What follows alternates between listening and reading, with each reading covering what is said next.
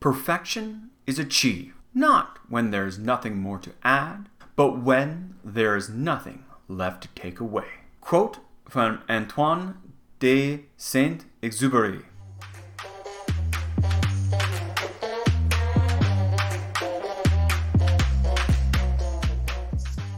Hi, I'm Josh, and you are listening to the Thought Unpacked podcast, an exploration into the world of modern marketing. My goal is to bring some clarity and context into an industry that impacts our everyday lives. Today's topic how do you keep the magic in the face of efficiency? Now, with the opening quote, you might be wondering why did I select this idea of perfection not being achieved when there's nothing more to add, but when there's nothing left to take away. Well, I got that idea, that point of inspiration, when I started to think around the concept of e commerce. Now, e commerce has had a heck of a couple of years. The year 2020 will go down as many things, and one of those things will be that it was a great accelerator for digital commerce, especially sites like Amazon, Walmart, those major players, saw exponential growth in ways that before 2020 were unimaginable and now almost seem commonplace. With the global lockdown, people considered their options for household items, for clothing, and for items that they would have never, ever purchased online before. And collectively, for all of their purchasing needs, they turned online because, as you likely already know, there was nowhere else to go. Now, a year after the initial lockdown, people have become comfortable shopping on their phones and laptops for items that, again, only going back a few years ago, they would have never considered purchasing. They trust, for the most part, the platforms and believe, again, for the most part, that their shopping experience will be successful, aka, what they have purchased will arrive on their door. By increasing this belief and this trust, and coupling that with having extremely few alternatives, e commerce dominated throughout 2020, now into 2021 and beyond. E commerce is having its moment in the sun. And really, there's no surprise there. If you look back at its trajectory over the past decade, we have gone from a culture that would never buy online to okay, we'll buy certain things online to okay, we'll buy everything online. And we just maybe got there a bit faster than expected. But there are clear advantages to shopping online. There's no lines, there's no wasted travel time, there's no odd smells. And you know exactly what I'm talking about. There's no rushing to the store only to discover that the item that you really wanted is gone and ah, what a waste of time. I guess I'm to go get a churro now. None of that happens.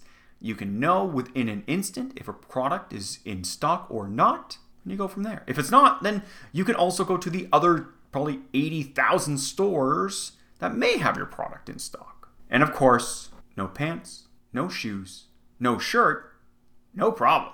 You shop however you want to shop. Further, smart e commerce sites are doing what Amazon has done so well for years. Product alignment, based on, of course, your previous search patterns as well as buying patterns, and personal, even in some case, hyper personalization. They are showcasing items that are for you. You swear they were designed for you, that your name could be ensconced upon it. That's what I mean by personalization. Now, let me give you a quick example. And it's not an Amazon example, although that's an easy one to go to. I want to talk about an app that I use regularly, but had never really used before 2020. And that is my Grocers app. I have a grocery store in town that I frequent as our main source of goods for our family. And as a larger family, we frequent this grocery store fairly regularly, let's say at least once a week. Now, when I log into my Grocers app, and let's be honest, I'm always logged in because who logs out anyways, I get a personalized shopping list right away. I don't need to look anywhere else. Here it is, all the products I have ever purchased based on frequency of purchases, all itemized beautifully around this idea of here, you've bought this like a dozen times. You probably want to buy it again. Now, as I look around the app, which I do occasionally do, yes, I go beyond that personalization list, my grocer has the opportunity to make further in app recommendations. Oh, this goes well with that, and that goes well with this. I quickly build up my shopping cart, and my grocer, if it was a person and not an app, would be very pleased. In fact, I have increased my spend since using the app versus decreasing it. So I've spent more, but I'm spending more willingly. I'm aware of this because the things I am buying, presumably, are the things that I want. So it's a win win. I get exactly what I came for in a convenient, beautifully designed, and simple user interface, to throw out some highfalutin words there, and my grocer makes more money. But then it hit me. It hit me that through this efficiency, through this elegance, this minimalist, this quest for perfection, going back to our opening quote, we've lost the magic. We've lost those moments of serendipity, or dare I even say, euphoria. As these e commerce sites have quested to make checkout as seamless as possible, as they have gone for, as the opening quote stated, nothing more to take away, they have taken away something. They have taken away the magic and the purpose that many people go shopping in the first place a sense of enjoyment, a sense that is greater than simply buying goods or services. Now, I have a couple examples to really solidify what I mean, but the first one comes to me from a colleague of mine. Now, she is an avid book reader. She loves to read all types of books novels, biographies, fiction, nonfiction, you name it, she's probably reading it, read it, or is going to read it. She loves books. Now, of course, you're thinking, well, clearly her favorite website must be Amazon. And if it's not Amazon, it's likely something like Goodreads or something that allows her to read exponentially fast and with an unending supply of options. And online, you may be right.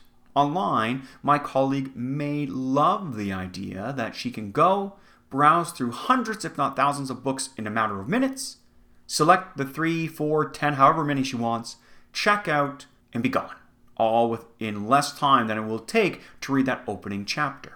However, she let me know recently, as the pandemic restrictions have started to ease in our area, that she has enjoyed going back to our local bookstores, that she missed them deeply, and in fact didn't even realize how deeply she would miss them until, of course, she was unable to go to them.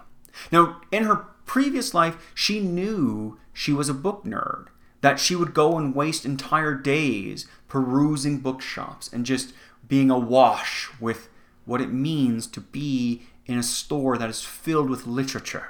But since the pandemic, she hasn't been able to do that. She's been at home, reading.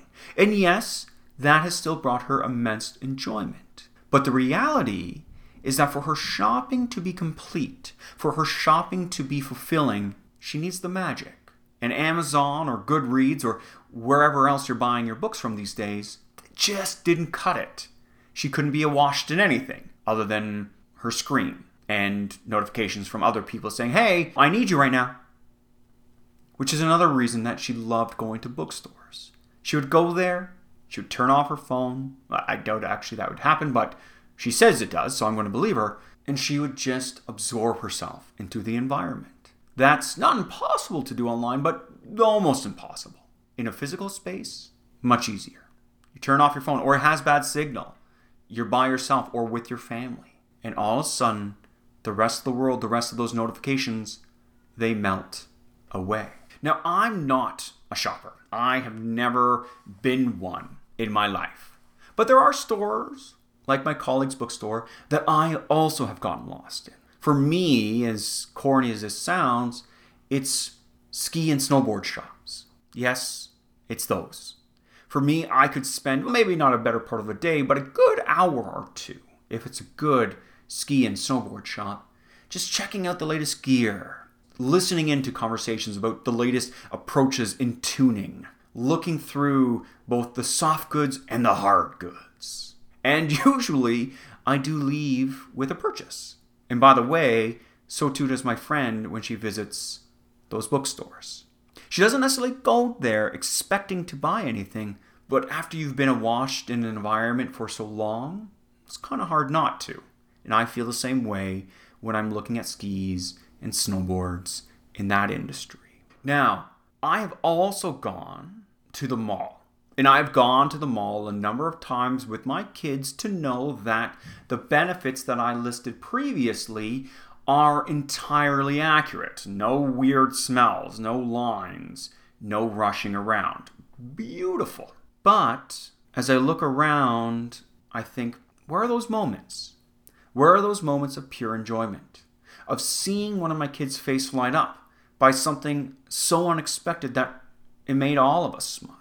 Or seeing, again, one of my children see a toy that, again, we weren't necessarily out to buy, but getting so excited, going, I must have this. And me going, Yeah, I guess you need to have this. And I open up my wallet just a little bit for that toy. That doesn't happen online. Or if it does, it almost feels a little bit more forced. I don't know about you, but when I'm looking on Amazon, I'm kind of blocking out my kids, trying to make sure they're not seeing, because of course they're going to want everything. But being in a mall is a different experience. They're not able to want everything, but I can also see a tangible, visceral reaction that you don't get when you're looking at something through a screen. Now, this is the magic that Disney banks on when you visit their massive amusement parks. Disney knows that if they design an exceptional experience that captivates imagination, they in turn open up the wallet. And this magic, these moments of discovery and serendipity, that is what is so lacking in all of the e commerce shopping experiences that I've at least experienced. They're all looking and questing for that perfection, that minimal viable approach to getting a consumer to notice a product, consider a product, purchase a product, and then ultimately leave the website. Now, why is this? Well, the answer is quite simple Amazon. And this is not to say anything against Amazon. Amazon is a brilliant business who has done amazing things. But Amazon has grown exponentially based on its ability to move you through the site as quickly as possible. They were the first and still hold a patent on one touch to buy. The faster they get you through the site, buying as many products as possible in that session, the more money they stand to make. And again, there's nothing wrong with this. At least Jeff doesn't think so. And Amazon has become one of the world's most influential businesses. Again, all other e commerce sites are following suit. But is Amazon magic? No. Maybe their ability to get you stuff ridiculously fast, but no, not really magic. Amazon is a champion of efficiencies, of personalization, those things that I mentioned earlier about customization and showing you the things that you need to buy even before you know you need to buy them. Now, other large retailers like Walmart are exploring social media shopping. Now, this could be an answer for magic, but Still, that moment you introduce algorithms, aka you and I looking at things through a feed and most likely through an ad, versus having uncertainty, is the moment where you start to lose some of that magic, some of those moments of discovery. That has not been replicated, at least not in my experience online. Now, could this be the single largest retail opportunity moving forward? This reinvention of Magic Online? Well, my answer to this, which by the way, you should probably never answer your own questions, but I'm going to do it anyways, is I don't think so. For the most part, we like things done fast, or again, more accurately, efficiently. That is why there are way more, say, McDonald's than there are bespoke burger shops. They both offer a burger, regardless of taste, etc., etc. They both offer the same product, but one has made it a process. McDonald's is more of a real estate brand and efficiencies brand than they are a burger shop, let's be honest. This consumer behavior, this desire to get what I want and get out, isn't going anywhere. In fact, as the demand for our time increases, we will look for more ways to reduce our commitments to things like shopping and not the other way around. I go back to my example about my grocer app. I will be honest, I could have gone back to our grocery store. There's never been a moment where I couldn't walk inside. But now that I have discovered the beautifulness of this app, I'm not going back. Never. Not a chance. I have better things to do. So, for the most part, the stuff we buy doesn't need magic. In fact, we kind of prefer it without. But then there will be moments or products and times of years where magic is required. When we want to slow down a bit, spend some time with our family or friends, and unexpectedly discover things. And not through a search or predictive analytics, but by somewhat haphazardly finding a product that, again unknowingly, you couldn't live without. Thank you so much for listening to this episode of the Thought Unpacked podcast. If you have a question that you want to be explored in an upcoming show, please hit up Thought Unpacked on Twitter or Instagram. Until next time, stay safe.